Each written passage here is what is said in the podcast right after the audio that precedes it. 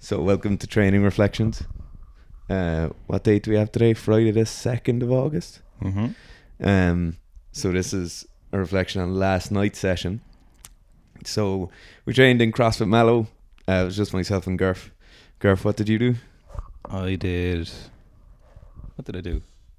I did. Um. Oh, I did no. No, what did I do? What the fuck did I do? Oh, I did no foot power clean and regular power cleans, and then just some split jerk. I I had gone f- pretty heavy on clean plus low hang clean on Monday, so I didn't want to go. Well, I didn't have a choice in going heavy again later in the week, so I got up to 160 clean low hang clean, which is good, and I clean 170 very easily. Yeah. So then uh, last night I just have to what I try and keep in at the moment is some no foot power cleans in rotation. So that's to teach me mostly. So that's something I got indirectly from um, training in Qatar with Miso and seeing him training last year as well. Is to do a lot of no foot stuff. So to just really focus on, like we've said before a couple of times, we focus on Miso, how good he is at pulling on the bar when he's cleaning. Like he's really, really strong, really in control of the bar all the way through, especially after the hip. So you'd see a lot of good cleaners like uh, Gabriel Sincraian. He's not in control of the bar after the hip and not in control in a bad way. He's just using momentum and speed Yeah. and power to do the clean, and it works perfectly for him. But for Miso style, I really like it as well.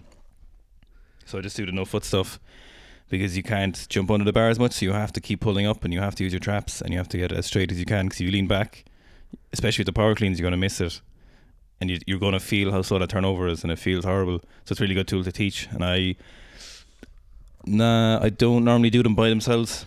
So I normally do something after, so a full clean or a power clean after, or a hang clean or something, just to kind of try and reinforce it then for the full lift.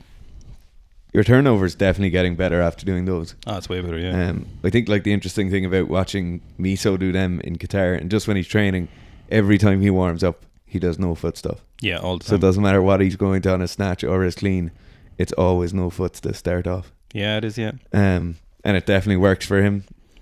So how, when you say you have it in rotation, how often are you doing no foot stuff?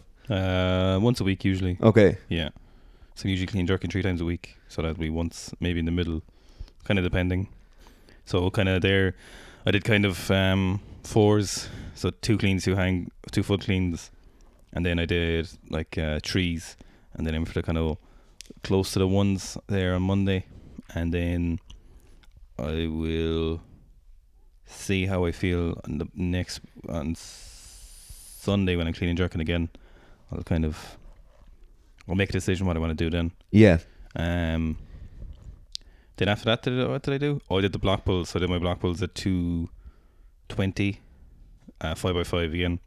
So clean block pulls. So something that Miso's father told me to do. That was Yeah. directly told me to do was get really straight and shrug up. And they've made a huge difference. They're really helpful. Someone also asked me as well. I think Cameron sent me a message or commented. Oh, I think they commented asking now that I've been doing them for a while, have I noticed any CNS fatigue? And they are in no way fatiguing at all No. whatsoever. There's zero fatigue from them. They're just hard to do right. Yeah, yeah, yeah. You can do them right and they're wrong, and you do them wrong, they're still hard, and to do them right, they're even harder. But not harder in the sense that you just have to force yourself to do them right. Yeah, I think in like in terms of overall training volume, they're very, very easy on you. Yeah, especially for uh, in terms of anything else you could do in, in weightlifting. Yeah. Um, And then do you squat after that? some uh, front squats, Front squats. just light, light enough. So then yesterday, when you were doing your no foot cleans, I did low hang cleans up to 130. Then I did low hang power clean plus front squats at 120 for like three sets, I think, of between five and three, depending on how tired I was. Uh, then after that, I did warmed up for benching with a football bar, which I'd never used before. Um, and I didn't really enjoy that at all. Why not? I don't know. It's very um, because your hands are in that neutral position, you can't really develop tension in your shoulders, like. So it's more like a dumbbell bench than anything else. So it's really hard to like put some torque into the bar. So I got up to, I think, what was probably eighty or ninety kilos with that, um, and did some sets of like five to eight, and then I went to a straight bar went up to 130 for a single, then back to 100 for three by three. Bench is looking a lot better actually, and done. Yeah, definitely. Just trying to actually get a bench pressing technique um, has improved it a lot.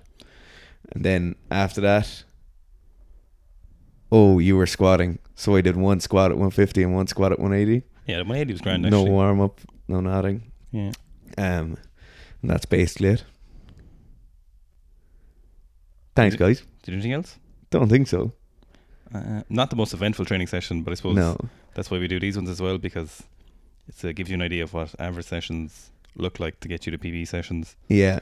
And that, like, for me yesterday, that's representative of what, like, a prep phase session looks like. Just general bodybuilding, general strength work, not really focusing on particular complexes for too long. Just plenty volume. That's it. Yep. Thanks, guys.